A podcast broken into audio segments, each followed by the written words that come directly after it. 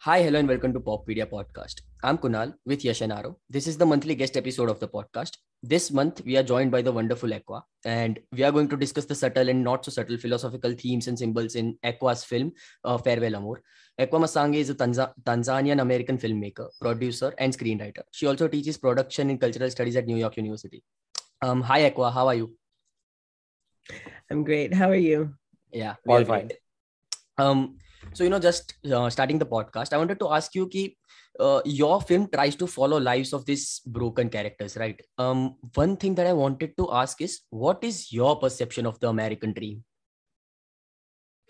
That's a great question. Um, you know, I think the American dream is very different for different people. Hmm. Um, and it, you know, there's the dream and there's the reality, right? There's Mhm. what is advertised as the experience and what the actual experience on the ground Hmm. is. So if you're asking me what my experience has been, um, that's very different than what the dream of my experience was supposed to be. Um, and, you know, also keeping in mind that I am an immigrant in the sense that I grew up outside of outside of the US. I, I grew up in East Africa, which is where my family's from, but I was the only child in my family born in the US. So I haven't had legally the ex, the immigrant experience, um, Mm. which is a huge difference from what most people who come to the US um, as people of color and certainly as artists go through. Um, but it's it's in short, I would say it is an experience of smoke and mirrors. what nice. what is advertised is not necessarily what happens. Hmm. And like, Yeah. has that Hmm. helped you make the film what it is?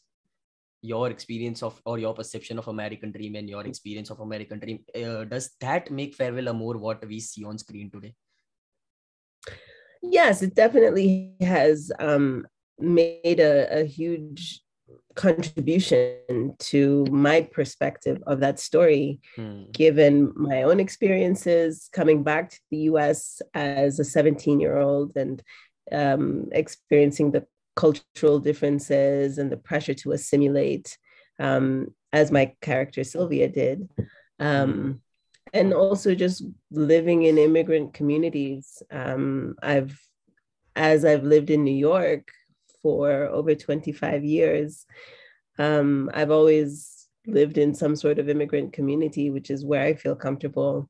And you know, you get to know people and befriend people and hear their stories. And I mean, just taking a taxi anywhere in New York, you'll hear all the stories about the family that's at home, the children who are at home, the Huh. you know, I'm going home, I'm coming back, I'm, you know, all the different iterations of how life works for people of color who are not um, originally from or don't have several generations from the US.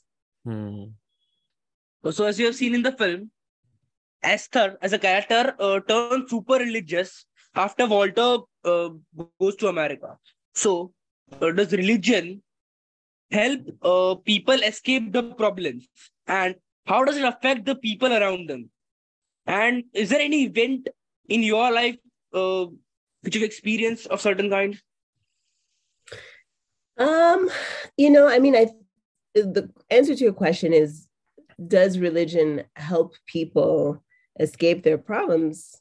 Mm. I think it does, or I think they think it does, which is the most important thing. What I, Are- think are you really matter, religious? but Are you religious? Hmm. I'm not religious, no. Okay. Um, I am spiritual, Yeah. but I, I, I, I'm not a real. I would not describe myself as a religious person Okay. but I grew up in Mhm. very religious environments. Um, and so I've been exposed to and have a lot of relatives um, who are very zealous about their particularly Christian practice.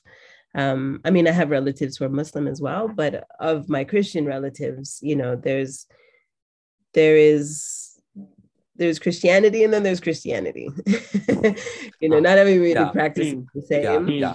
Um, Yeah. and and I think specifically for women, it falls a little bit differently for women who are married Hmm. um, because of how how much people tend to uh, answer every the question to every problem with just pray about it jesus will Mm. help you yes. if if it's not working then you're not praying hard enough or maybe you need to give money to the church or maybe you need to spend the night praying in church or maybe you need Mm. to give some sort of sacrifice and you know i mean the same kind of thing shows up in a lot of different religious practices so it's not really fair to say Hmm.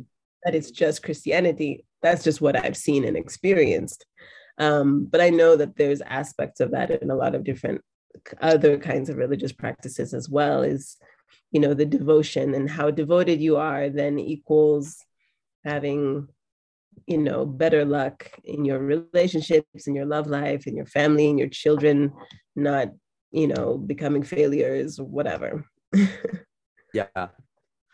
And um, after that, I want to ask um like a sort of question for the people who are just like getting into filmmaking.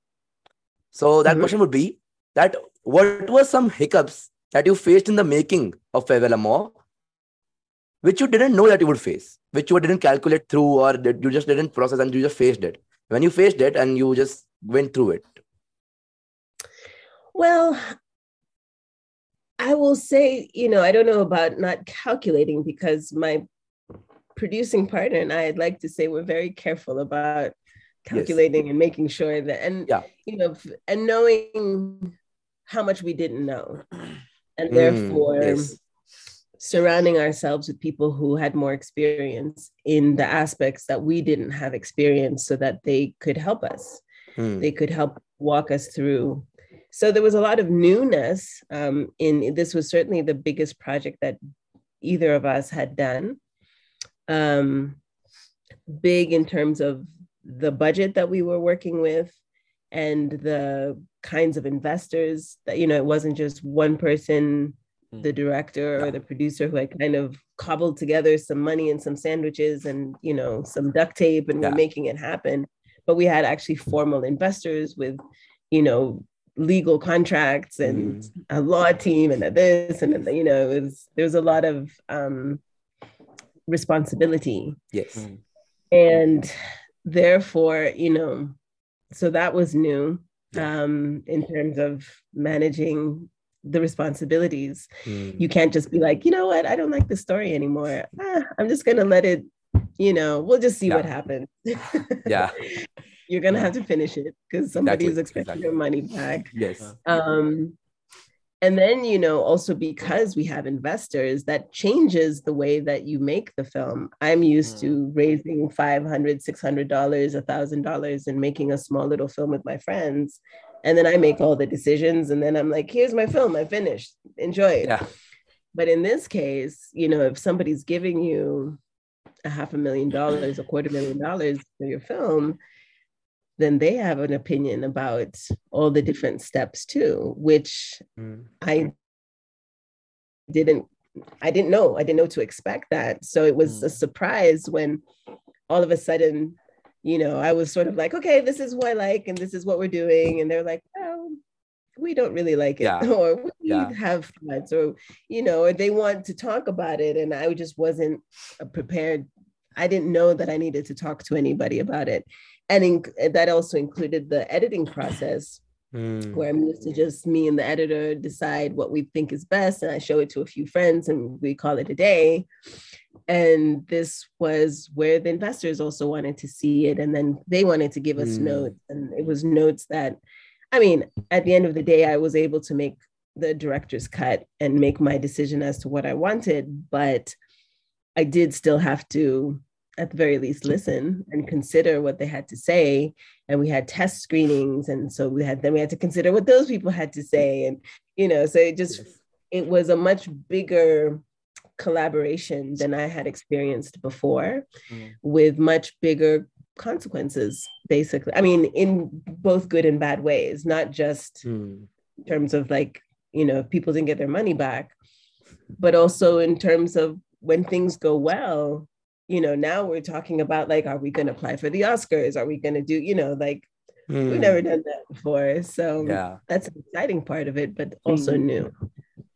You Yeah. know, Ekwa, I really want to congratulate you for this film, right? Because right you. now, right now we are making a film. It's it's it's very low budget. It's we are making on phone, you know, it's experimental Great. cinema.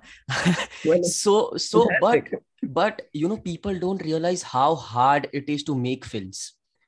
Yeah. It Yes. I, right now i'm directing a film it's it's a very fun process but i you know constantly have to go back to footage to sound and all this stuff so i cannot Mhm. imagine what it might have been you know for you in that case when you're making a movie this big so yeah. Mhm. i really want to congratulate you because it's such a big and great thing to make a film on this level i cannot even imagine you know uh, handling all this because right now what we are doing is very tough so yeah exactly Yeah. like uh, a lot of times that we now that we watch movies we appreciate it like oh this Huh. shit would be uh, very hard to edit or very hard Yeah. to take as a footage we we go on like that we ramble about like scenes so Yeah, that's what you know changes when you start starting like my personal perception towards films has changed after I, you know, started making my movie. So, like, has Hmm. that happened with you?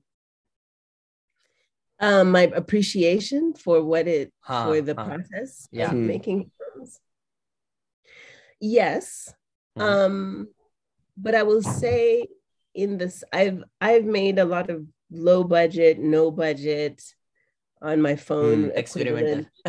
equivalent- Yeah, experimental films for a long time. I mean, yes. you know, the difference is that when I went to film school, we didn't have digital. So they, we didn't have phones to make Yeah, them yeah. on. yeah yeah Mm. yeah. um it, we had 16 millimeter which cost a lot of money to purchase the thing and then process the anyways i've made the small films with no money and my friends and cold pizza and i've done that so i understand that process Hmm. i've cooked you know i've been the craft person the wardrobe person the driver the you know i've done all of those positions um on my films as well. Um, and I think for me, what I've learned to appreciate is how amazing it is as a director when you have really capable people who can do those things for you Ah, how Hmm. much more it, Mm. it Yes. opens up your ability. I mean, it was learning. It wasn't just like automatically. I was like, "Yay, I can do it," because I'm used to uh-huh. thinking of all Yes. of these different things. And so it took a while for my producing partner to be like, "It doesn't look like you're working on your shot board. It looks like you're working on my work. so go away and work on your work." Hmm. and I had to actually sort of train myself to be like, oh yeah, I actually do have work. I do need to read the script again and Hmm. figure out what I want to do, and you know, be more, maybe have more time with my DP to talk about not logistics and how much the light's going to cost, but knowing somebody else is worrying about how much it's going to cost, and we just get to talk about what we want it to look like, and Mm. watch a bunch of films, and you know he then can decide this is the package that we need and then someone's going to be like great we can afford it blah, blah. and it's just like oh wow i've never had that before because yeah. it's literally been like all right let me get my pantyhose and put it on the lens and you know all of those kinds of things. So i appreciate um how you know because of course for every indie filmmaker the fantasy is about oh man when i have money it's going to be so great i'm going to Huh. be able to pay Exactly. myself True. Exactly. and you kind of just think about Yeah. paying yourself Yeah. which is wonderful and it's Mhm. important yes so I'm not discrediting that, but it's more than that. It's more than just paying yourself.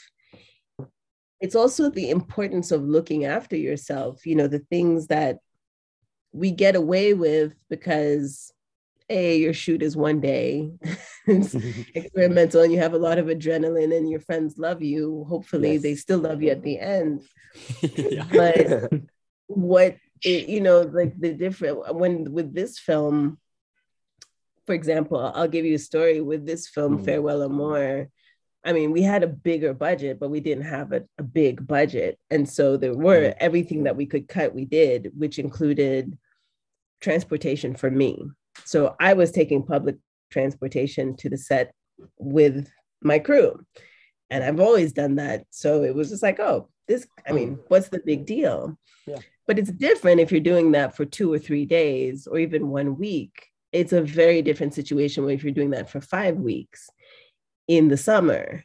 And, you know, there's all of this requirements and my investors are sitting at the monitor with me and asking questions and people are watching the dailies every day and you know sending in their notes and you know like the kind of pressure like i really need to be focused which means i need to be well rested. I need to you know and do all of these things. So the last thing i needed was in the morning at the bus stop trying to figure out wait which bus am i supposed to take? Which way is uptown? Which way is downtown? Yes. and it was so stressful that one thing to not have somebody to be responsible for just making sure that I make it to set and I sit in the chair and somebody hands me whatever I need to eat or drink. And then my only job is just to think about what I need to accomplish visually Mm. for that film. Mm. Um, and so that was a lesson that I took away was that I will never again work on anything where I don't have transportation because it was so stressful. Mm.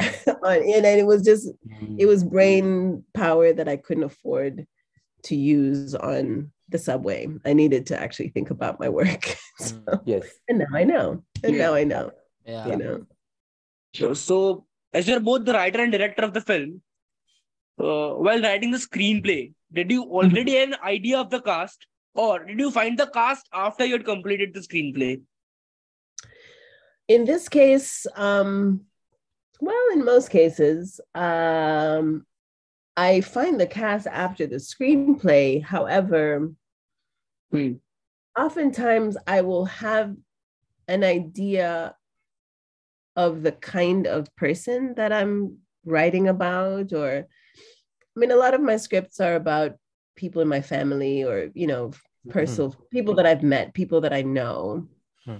who are not necessarily actors. So I'm not going to cast them, Hmm. but I might have Hmm. a face in my mind. I might, you know, substitute my uncle with, you know, fill in the blank act Denzel Washington.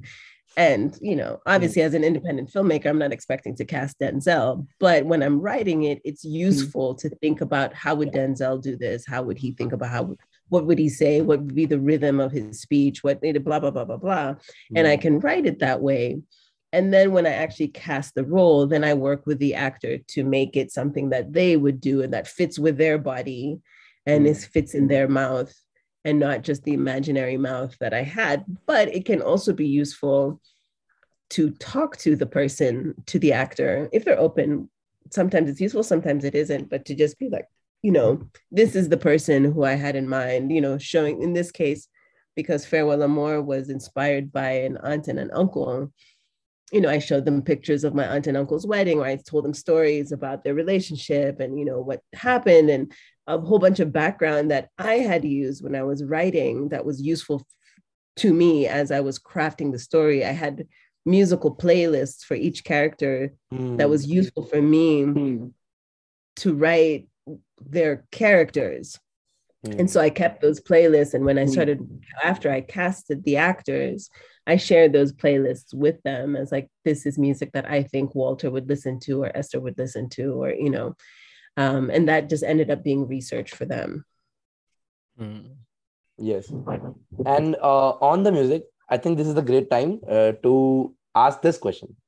Uh-huh. Um, uh, first of all, I just want to just uh, uh, just say that from your sou- from the soundtrack of your film, I've received m- many great songs for my own personal playlist, right? So my question being is, um, how did you pick the music, and what was the process of picking the music like? And also, what do you want to um, what do you want to convey, and what what does music and dance mean in Farewell Amor? hmm The music and dance is actually very important for Farewell Amor. Um, I mean, I have a background in music and in dance and in Mm. sound. And so those elements for me as a creator are very important. It's kind of how I think and how I shape a lot of ideas. Yeah. Um, but specifically for this story, um, as I mentioned, it was inspired by a relationship of an aunt and uncle.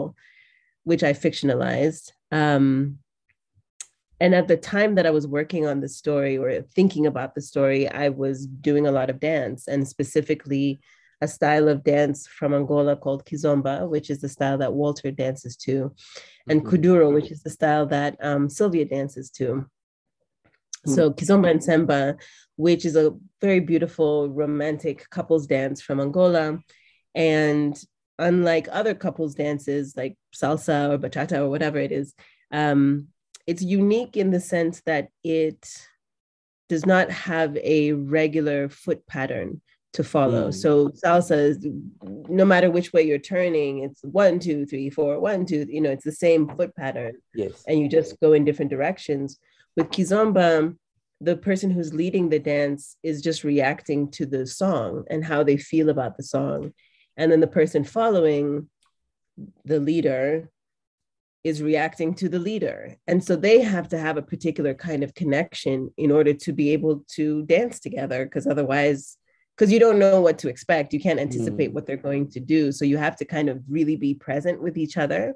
Yeah. And I just thought that was a really interesting metaphor for a couple that had been that had been in sync literally and then Mm. fell out of sync because of distance and time and are now trying to find their steps together. But meanwhile he he's in sync with somebody else and that comes so naturally and we see that how Mm. that changes his personality and you know he just becomes a different person because it's so natural with that person. That's probably why he fell in love with her in the first place but he's trying to find that with this old love and then for sylvia's music and dance um, which is very sort of hip hop inspired or sounding um, but kuduro is a it's a very important form of music in angola that is you know obviously mostly young people listen to and make.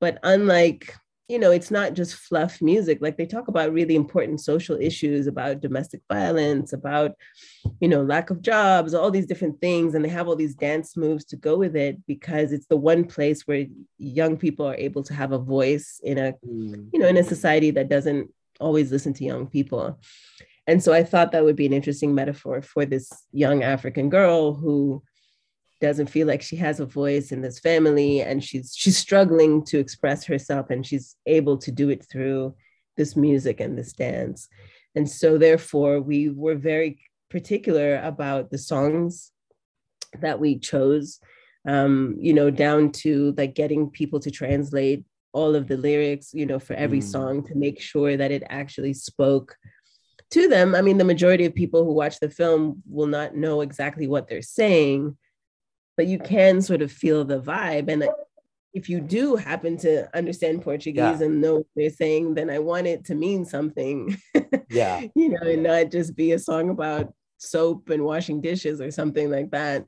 Um, so so it was very important how we were able to sort of craft it together and then have the composition to complement that in different places um, and and to use that music and culture as a way to as sort of like another layer to the story and how the story was being told Yes, Mm. and it is uh, reflecting, and it is a like like another layer for me at least. That is an, Mhm. another layer on top of the story, and which is great. thank you It's very great. thank you Yeah. So, you know, talking about dancing, you see, dancing is an important element in the lives of all the three characters. Mhm. So, for the for the characters, what is the uh, meaning of dancing for each individual characters. In their perception? in their perception. I think you know for walter and this is something that i noticed when i was going to a lot of kizomba dance clubs is that people had their most of the people who go to those clubs are just working class people. They're nurses they're bus drivers they're cab drivers they're you know teachers they just kind of do things where they're not necessarily hugely visible in their everyday life Mm. or important, you know, in their everyday life, quote unquote.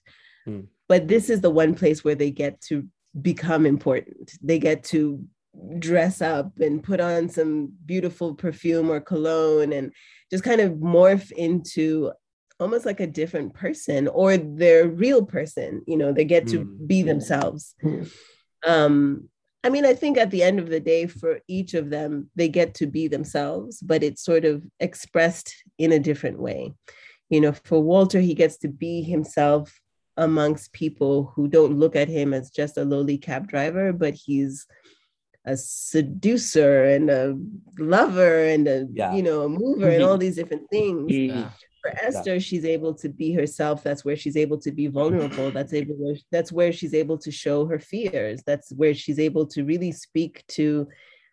I'm not sure that this is working. I'm not sure this is a good idea. I'm really confused. I'm really scared. You know, all of those things. Where in real life, she's sort of putting on this face of like, yes, Jesus will help. Yes. Everything will be wonderful. Don't worry about it. You know. Yeah. Yeah. And and similarly for Sylvia, I think that's the one place where she too can show how angry or frustrated she is. She's, you know, meeting, she doesn't know these people really, and she's kind of stuck in the middle and she doesn't have a choice. Um, and she wants to be in America, but she doesn't really want to be. And she wants to meet her dad, but she's not really sure she wants to meet her dad. And, you know, all of the different emotions in between. Um, and she's able to express that through her dance. Hmm. Mm. And you know, talking about family, while I was watching Farewell Amor, it for some weird reason I kept going back to so like, have you seen the this uh, show called The Sopranos? Yes, I love The Sopranos. Yeah, so you know, like uh, the the show creators and showrunners have defined nuances and psychology of a family on screen under um, highlighting the genre of crime and the whole Italian mafia thing, right? Um, while I Mhm. was watching Farewell Amor, I I kept thinking, ki, is there any attempt uh, that with your film you try to define a family and their universal and common traits throughout the whole globe and highlighting it under a basic immigrant story? Was uh, sorry, ask the question again. Is there a way that I tried to highlight a Ha, family that did is there any attempt that you try to define you know universal traits of a family ki this is how Hmm. a family would be on any planet just under the banners of be, it being uh, a immigrant story Um, that's a great question. I certainly didn't set out, you know, I didn't sit down at my desk and be like, today I'm going to write a script about a family and try and Uh-huh. define them. I didn't do that. okay Yes. However, what I ended up doing, and subconsciously perhaps, is challenge the idea of what is a family. Like, is a family, are you a family only if you live together Hmm. and spend X percentage of the year living under the same roof or living in the same country or city, you know? And my story happens to be about immigrants, but there's people who are separated for all sorts of reasons for Mm. military service, for incarceration, they're in jail, for Mm. you know, I just work a lot and I travel for work. So dad is back and forth, or mom is back and forth, or the kids are in boarding school, or whatever the case is. Mm. Does that make you any less of a family Hmm. in that way? If you're not sharing your everyday, you know, because in this case, and certainly in the case of my aunt and uncle, they weren't together physically for many, many years, but they called each other every day. They talk, they Skype, they, you know, exchange letters, they do all these different things. So does that count? Does it not? Does, you know, and what does it look like? And I think, especially having grown up watching, consuming, you know, majority of American media, which has a very Mm. specific definition of a family. It's three and a half kids, a dog, a house. Yes. Everyone has their own room. There's a living room. This is how you're supposed to sit. There's a TV. You're supposed to watch a football game on a Sunday. Yeah. You're supposed to do this. You're supposed to do that. Barbecue on the weekends. And Breakfast. And it's like- who does that actually apply to? Because I don't know that most people live that kind of a life. So does that mean that we're not really a family or, you know? So I guess it was sort of challenging that idea. In the time that I wrote it, I was under the impression that I was just talking about my one little corner and the little two people that I knew. Hmm. And it turns out that it was, you know, it resonated with so many people from across the world that I, you know, met like you who Mm. watched the film and were like, Yeah. oh my God, I can relate to that story. I know that story. My friend, my cousin, myself, my this, my, you know, Yes. in all sorts of different ways and iterations. And that was really surprising to me, the idea of, oh, this is Hmm. this is actually more normal than the picket fence and the dog scenario. Yes. yeah you know. so like Exactly. while writing the film it became a conscious choice to uh, question what's a definition of a family right Possibly. I mean, I was really just focusing on the characters and and they're trying to answer for themselves what is a family, right? Mhm. Because that's been the goal all this time is like we're going to be together, we're going to live as a family. You know, that's what Esther says at the very Yes. beginning when they come in and he's like, "Oh, maybe you'll go to college." And she's like, "No, you know, we have to live Yeah. as a family as God intended it." Yes. And it's not that easy. Yeah. Living under the same house, under the same roof, I'm sorry, doesn't necessarily mean you're closer. They probably were farther away from each other than they had been when they lived on different continents, right? Because all of a sudden they're like, oh my God, I don't know who you are. I actually have no Yeah. idea who this person is.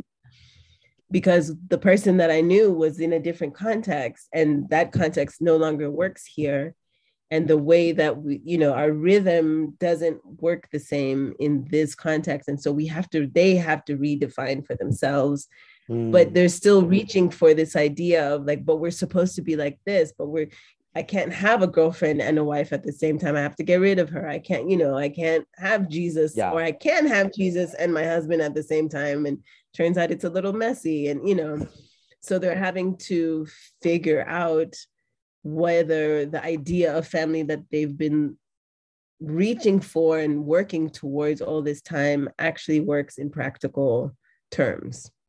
Mm, nice So, uh, like, there, um, what I what I've got from your answer and from the movie, or the cinematography, it implies that the the difference between alone and lonely, it implies very much. uh, It is very resonant with me. Sorry, sorry, it, it broke up a little bit. Could you say that again? Oh, I was just saying that um, the the movie like shows me the difference between um lonely and alone, and under the context Uh-huh. of that family. and Yeah, which, you know yeah. like gre- greatly um present for me in the movie it like it resonates Mm. very well and i could Thank resonate that with the answer as well so yes yeah. Thank you. I'm glad. I'm glad that you felt that. Are you a reader? Am I a reader? Yeah. Um, yes and no. I am a slow reader because of the way that I ingest, the way that I ingest information. I have to visualize it in order to get it. yes And so when I read, I have to kind of pause and see it. And then I'm like, okay, I get it, which makes reading tedious and slow. Yes. So I listen to a lot of audiobooks. Hmm. and oftentimes I have to read a lot of stuff for work. Um, you know, my agents are constantly throwing things at me. So I have been reading more than I have in the past, um, but mostly via listening to audiobooks and podcasts. So, any Hmm. three books uh, you would recommend? That I would recommend. yes Ooh. Well, let me see. Okay, there's a book that I'm actually working on um, that I actually really enjoyed. The book is called Behold the Dreamers. Um, it's a book by Imbolo Mbue, and um, it is similar to Farewell in the sense that it is a story of an African family that comes to New York um, and it's it, it it's written and it takes place during the housing crash of 2007 2008 and so kind of looks at what that experience was like for an immigrant family. You know that that it happens to be working for a white wall street family at that time and you know sort of the juxtaposition between those two. Um let's see what else did i i read for the second time, um, Michelle Obama's book, Becoming, I actually really, really enjoyed. Um, I don't know, it just kind of gave me a different perspective on her and and America and American life at that Mm. time. And then another book that I really enjoyed, although it's not a fun read per se, but it it was very I it was fun in some ways. Like there was a lot that was enjoyable about it, but it was also, you know, very serious and heavy. Um, is a book by Tarana Burke. Tarana Burke is the woman who started the Me Too movement. Um, and it's essentially her biography, autobiography, I should say. Um, and she, oh, but then there's a fourth one. Okay, her book is called Unbound. Yes. Unbound. And then, you know, I I read The Water Dancer uh, by Ta-Nehisi Coates. I love Ta-Nehisi Coates. He's one of my favorite. Um, and it's kind of dense at first. I actually tried to physically read the book that, and it was it was taking me a while, but I loved listening to it. Um, and it's a really he's a, he's a great writer. So Mm. those are my four. Yeah. It's Nice. always so great to hear from the guest. Like whenever we ask this question abruptly, ki, are you a reader? Uh, recommend us three books. Every guest is like f- at first fumbling, ki, oh, what should I say? What should I say? There are too many books. But then they say these three books which come to their mind immediately because Yeah. it it it kind of becomes important at that moment, I guess. Um, Mm. and Yes. you know in that context i want to ask you ki, and uh, like there are some films that i watched early on in my life that you know has deeply influenced me so right now as i said when i check my footage i it, it might sound very superficial but i might find some traces of those filmmakers in that footage you know so does that Mhm. happen to you or do you find ki this filmmaker like because i watched this film it has kind of influenced my writing style or my movie making style Mm. I'm sure it does. Um, but I'm terrible with names. And so oftentimes I'll watch things and I'll completely forget the name of the film or the name or the name of the filmmaker, especially stuff that I watched when I was in school. Mm. Um, but the visual will stay with me, right? Because Mm. that's how my brain works. And so later, somebody else will be like, you know, that shot was just like blah, blah, blah. And I'm like, great. I was not aware. I probably stored that Yeah. information somewhere. But um, I mean, there's been a few times that I've watched something and been like, that would be a really nice. I'd love to be able to recreate that, or I'd love to be able to figure out how to do that. Mm. But I find that, as I mentioned earlier, I come from a sound background. I actually went to school with the intent of being a sound designer um, and a sound person because I just did a lot of music and sound growing up. Before I I wanted to be a director, I, you know, I did a lot of writing. That was easy, um, but I really loved sound. And at the time that I went to school, where we were learning on celluloid tape, Mm. making films was infinitely more complicated for one Yes. um, and the um, access to um, post production houses, like being able to get into the business of film. So, you know, I wanted to be a sound designer, I wanted to be a Foley artist in particular.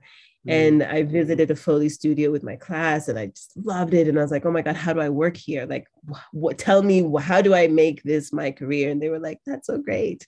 So you would mop the floors for about 10 years. And then maybe at that point, you know, we'll let you, you know, mop the sound booth or something. And it was just like, wait, what? like, I don't know if I'm getting paid for those 10 years either. Yeah. And there was only two sound post-production sound houses in New York.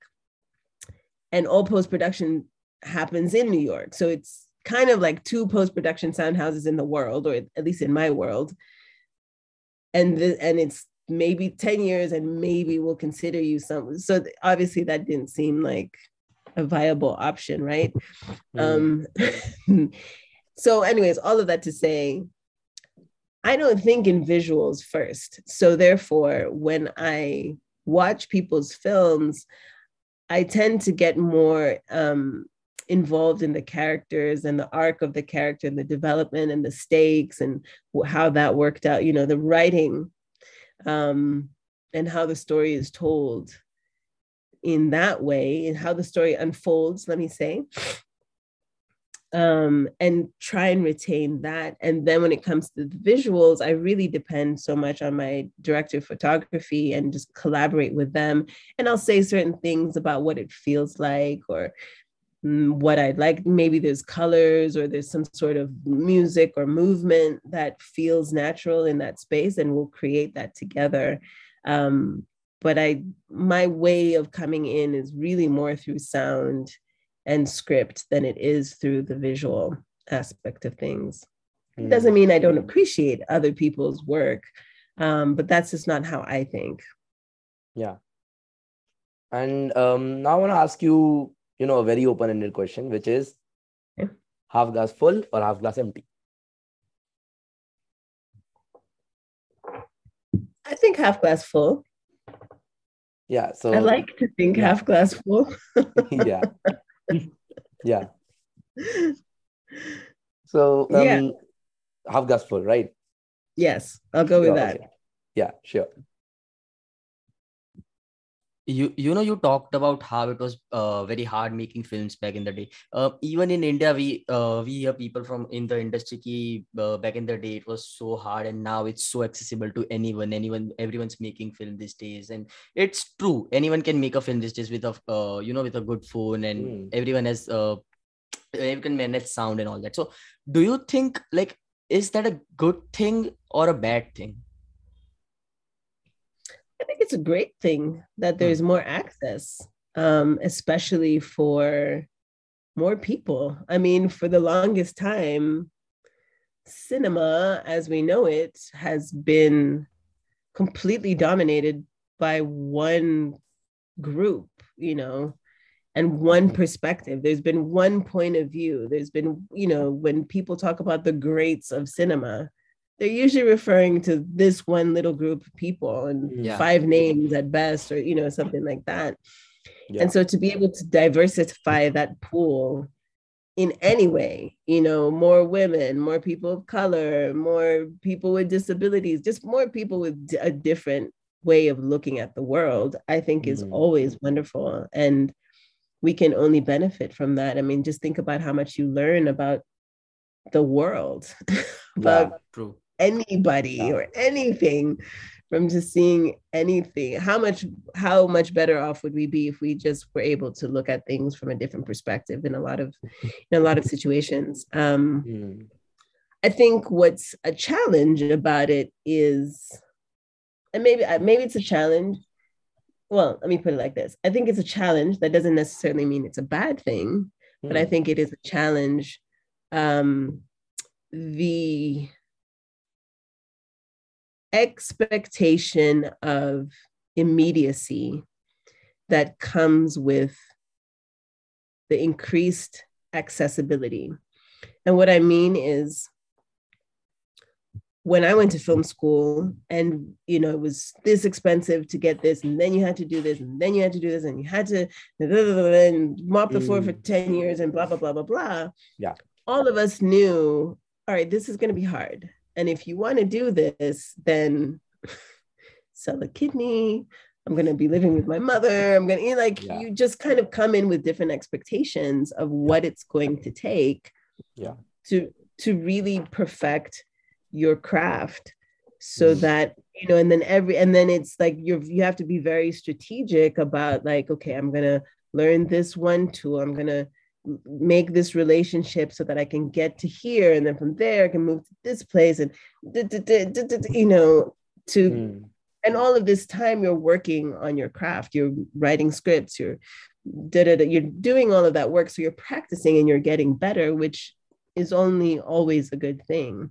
Mm. Um, filmmaking is apprenticeship work. It's not like you go to school you study for four years, you get a certificate of filmmaking, and now hire me. I'm a filmmaker. You know, it's even if you graduate from the top school, as I did, you still need to practice because people are like, okay, that's nice that you graduated, but what have you made? And who do you know? Mm. And who have you worked with? And do they like working with you? And have they ever seen your work? And where has your work shown? And blah, blah, blah. You know, so it's really, it's about the relationships and it's about the quality of your work. And you have to keep practicing. And I think when you're able to boom, bam, bam, bam, bam, and in five minutes you have a completed film, it feels like you don't have to practice that much because you're like, first of all, it's on Instagram and I have 100 likes. So what are you telling me? Yeah. but that doesn't necessarily make you better. You know, it, do, it doesn't challenge you in the same way to like really keep honing your craft because you can kind of slap on a filter and da da da da, and then you're done and or it feels a lot easier. Mm. And so what that does, it's not to say that everything needs to be hard. It- that's not the point. What it does is that when things do get hard, which they always will, what I find with a lot of younger filmmakers is that they get discouraged a lot more easily, a lot more easily because it's Mhm. like, oh, I failed. I only got 50 likes this time. And so therefore I, you know, forget it. I'm going home. I should Mm. never do this again. And it's like, no, it just means that your ideas weren't clear and you just need to keep working at it. You need to do better. Or it's, you know, I didn't become a millionaire overnight. I didn't break the box office. I didn't break the internet.